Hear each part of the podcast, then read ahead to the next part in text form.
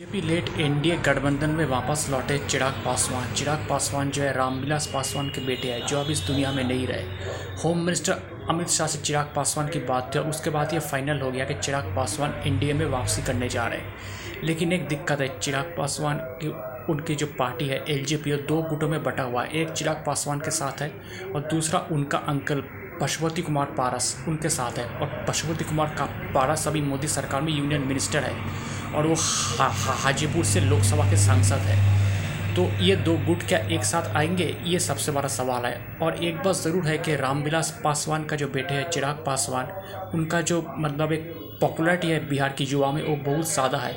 और उनके इंडिया में आने से डेफिनेटली बिहार में बीजेपी को बहुत ज़्यादा फ़ायदा हो सकता है।